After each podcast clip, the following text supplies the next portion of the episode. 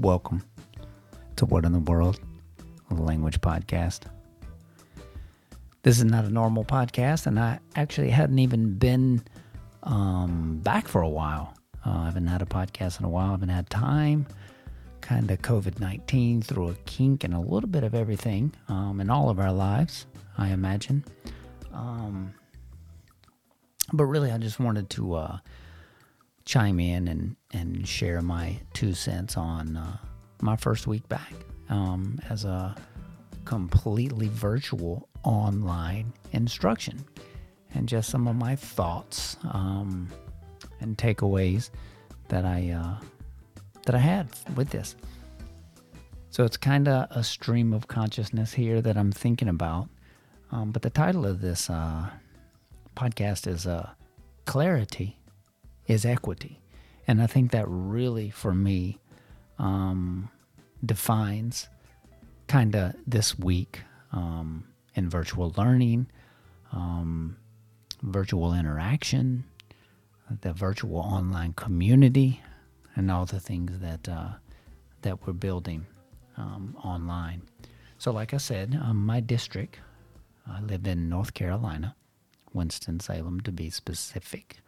The city of Winston Salem, we have decided in my district to go 100% online for the first nine weeks um, of classes. Uh, this was a move that I completely support. I stand behind it. And I want to say that I think our district thus far has done an excellent job of trying to reach out to all students and really putting the equity part into access, right? Into making sure that all of our students in the district are at least have the resources or a link to the resources that they need to engage.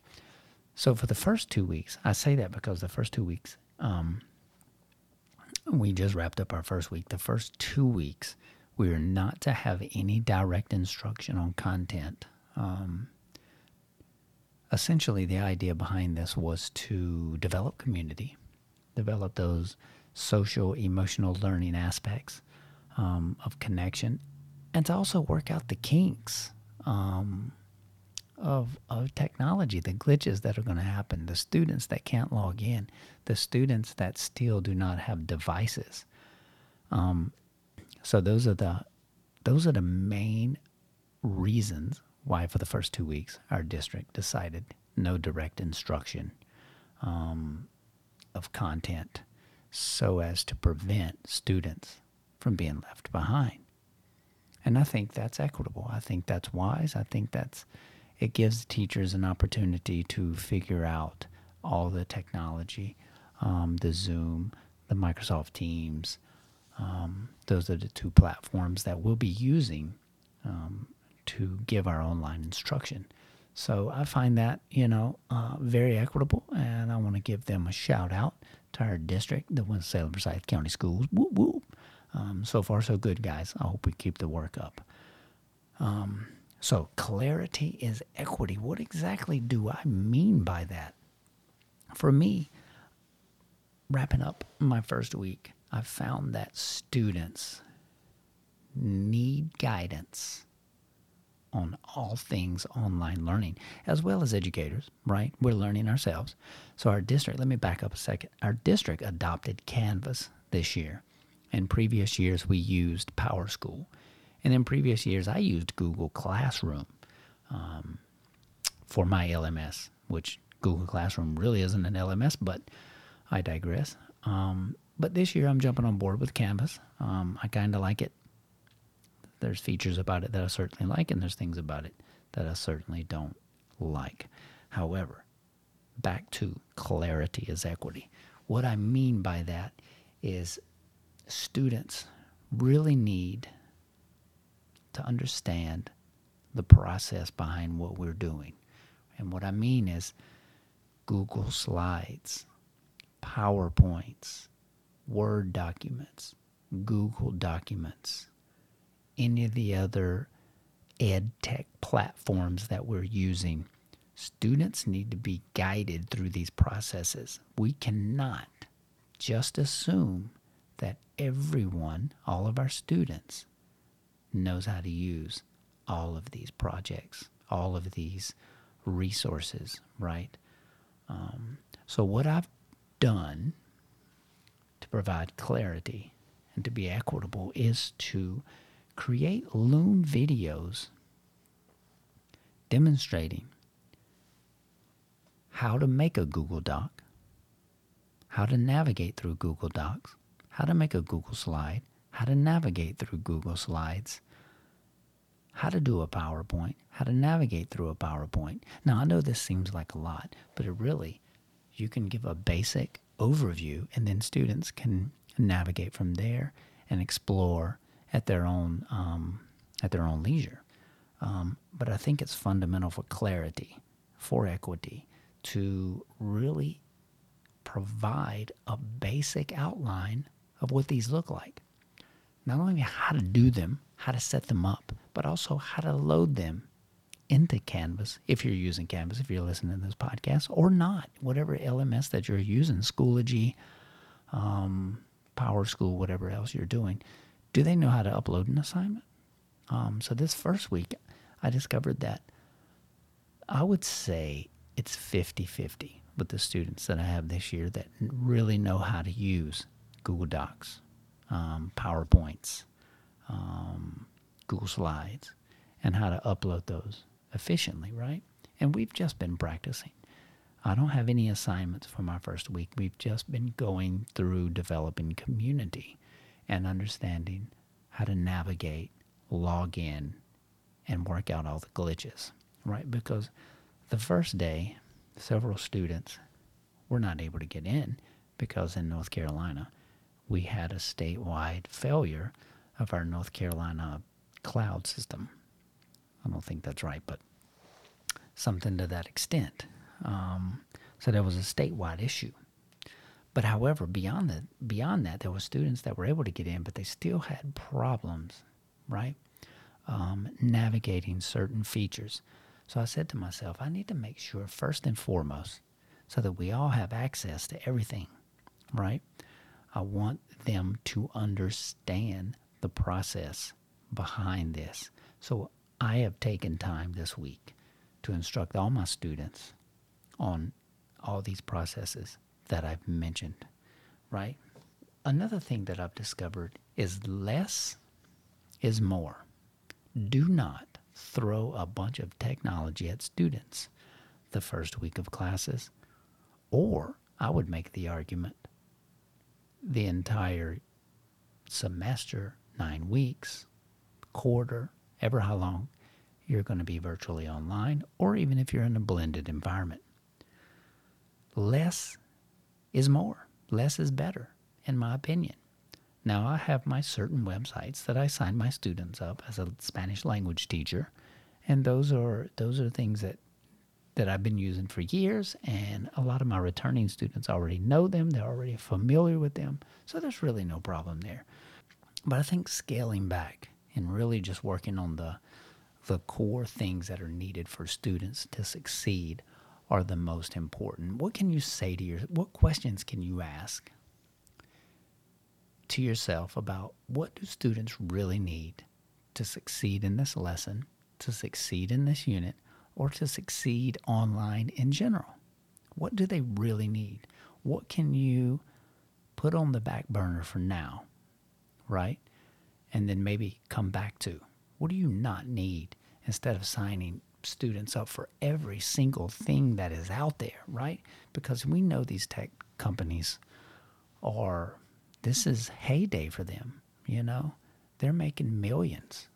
Um, not even, I'm not, this is not a, a discussion here on, um, on uh, the political aspect of the capitalist aspect of these companies being opportunistic, right? And their data mining and the and the massive amounts of money that they're making, especially Canvas, right?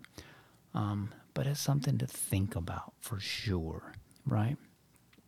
Um, so clarity is equity. Another thing, another takeaway from me this week um, was norms.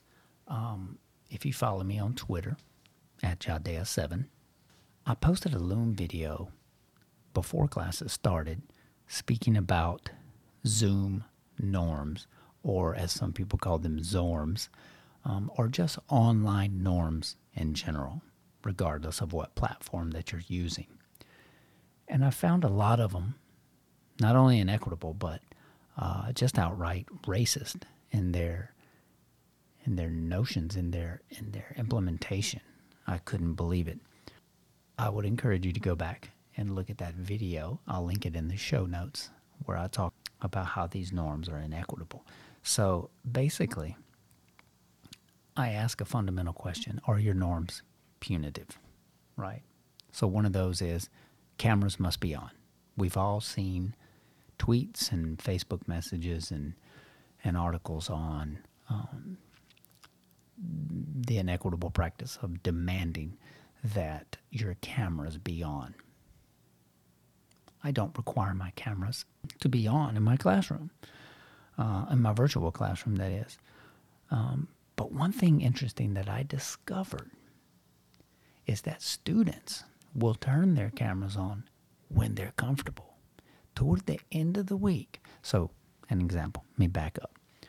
First day of class, my Spanish 2 class, I had zero cameras on. No student turned their cameras on. I didn't say anything. I said, It's okay if you don't have your cameras on. I'm going to call on you. You answer. We're fine. That's all I need. I use the tools within Zoom the thumbs up, the thumbs down, the yes, the no, the little emojis that could pop up. That shows me that you're there. And that was all I needed. And that's all I said. By the end of that class, I had two cameras on. By the end of the week in that class and in other classes, I had almost all the cameras on. And that was without me demanding it, without having a deep conversation about it, or going into it, or being punitive, right? The cameras came on. And that revealed to me that building community, building that trust and that confidence is what is required uh, in order for students to ultimately want to engage with you and turn their cameras on. But it still is not a big issue for me. And that was one of the things I spoke about in the Loom video that I made talking about the norms that students were putting out there, that teachers were putting out there for their students. Demanding that their cameras be on, deducting points, being punitive, doing virtual write ups for things such as that. Also, another one was clothing. First off, let me just say my first day back, I did not wear a shirt and tie. And in my class, in my school, I'm known for dressing up. I love to dress up. I love to wear ties. I love to wear outfits and shoes and suits and, all that good stuff. Um, that's not the issue. I didn't wear those on my first day back. I wore a nice T-shirt, um, a Black Lives Matter T-shirt to be exact, um, to be specific, and uh, some of my students did the same. I had some come in pajamas. I had some with T-shirts. I had a couple dressed up, um, and that was okay. It was perfectly okay. No one said anything about that. Um, those students that chose to turn their cameras on. Um, it was no issue. I was not punitive. I did not hold that against them. But I've seen teachers online speak about being punitive when students show up either late, um, with their incorrect clothing, um, don't turn their cameras on. So these are all things that I noticed my first week, right? Um, but I'm not punitive. I raised no concerns. It was not an issue for me. So the first week for me was really about building community, having conversations. As I said earlier, teaching the kids how to use the tech at a minimum, right? Minimal tech teaching the students how to navigate the platform, right? So we all understand where we're going and when we're going to get there. That's the most important thing that the first week really taught me is just to scale back my use of technology, build community, not be punitive. Those are some of the key takeaways that I that I just saw as I sit back after each class was over and reflected on my um, on my class, on my day, and seeing how students just brought their personality into the, the first couple of classes that we had, either through conversation, through turning the camera on or off, um, through clothing choices.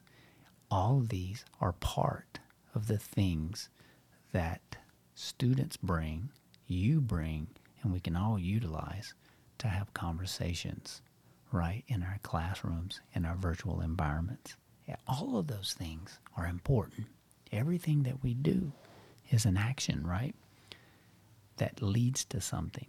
So if a student doesn't turn a camera on, what is that saying to you, right? And you need to reflect on that. If a student wears a shirt and tie, or if another student wears pajamas, what is that saying to you?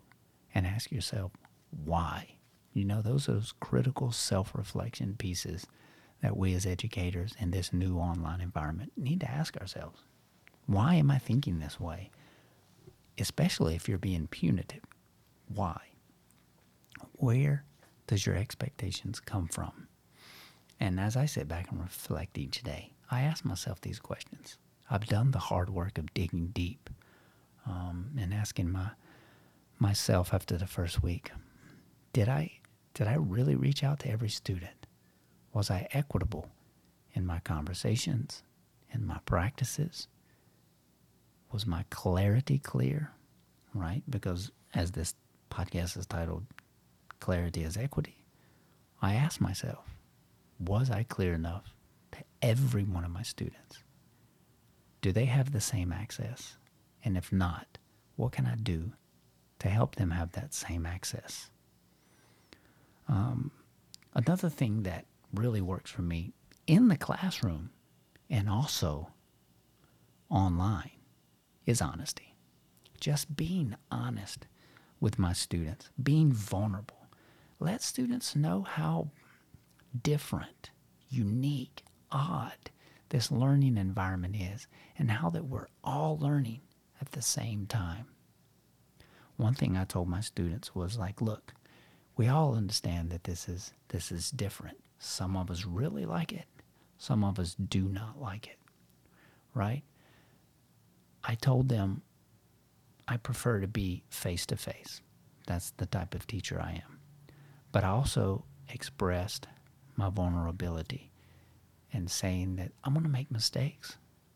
I'm going to not get something right. I may post a module in Canvas and it may something may not be linked right. Um, I may do an activity that you find absolutely absurd, right? It's these. I, the reason why I tell my students these things is because I seek input from them. I also seek guidance from them. I know a lot of my students are tech savvy, and some aren't so tech savvy. So I want them to know that yes, I will make mistakes. I do not know everything, and that I want us to go into this together with the understanding that we're both going to make mistakes, and it's okay to make mistakes. Because how can I be punitive if I don't know everything? Right? Who's holding me accountable in my work? Who's holding me accountable? That's a question I ask myself when I think about being punitive for my students, toward my students, right? So being honest, you know, be vulnerable, be open, talk about those things that that you might have concerns about, right? Online learning. So one of the things um, that I did with my students this week, and we're still doing going into my second week, is creating our norms together, right? We went into Zoom breakout rooms, and I had students uh, create some norms. I will share in a PowerPoint um, with some guiding questions and ideas, and just uh, had them come back with uh, two or three suggestions, and we combine those into a document, and then continue to edit that. As a matter of fact, in the second week, that's kind of what we're doing. We're gonna we're gonna edit those out, and really come up with at least three good little expectations and norms that we've all decided on together, that we've all voted on together, right? And this is something I've always done. This is not new. It just looks a little different in Zoom, right? Online. So the expectations are just a little bit different. So really, that's uh that's just kind of my random stream of conscious thoughts on my first week back to class. Clarity is equity. I hope that as we all move forward with this online learning, that we think about our actions, we think about our lessons, we think about the materials that we select, we think about the interactions between the students and ourselves and ask ourselves are we being equitable in our practices? Are we reaching all of our students? And if not, why? So, with that, I wish you guys the best and thank you for listening. And hopefully, upload a new podcast soon. I'm going to keep thinking about things that I can reflect on through this process of online learning. And I hope to have some suggestions and tips and ideas that I learn along the way that I will share with you. You're listening to What in the World Language Podcast.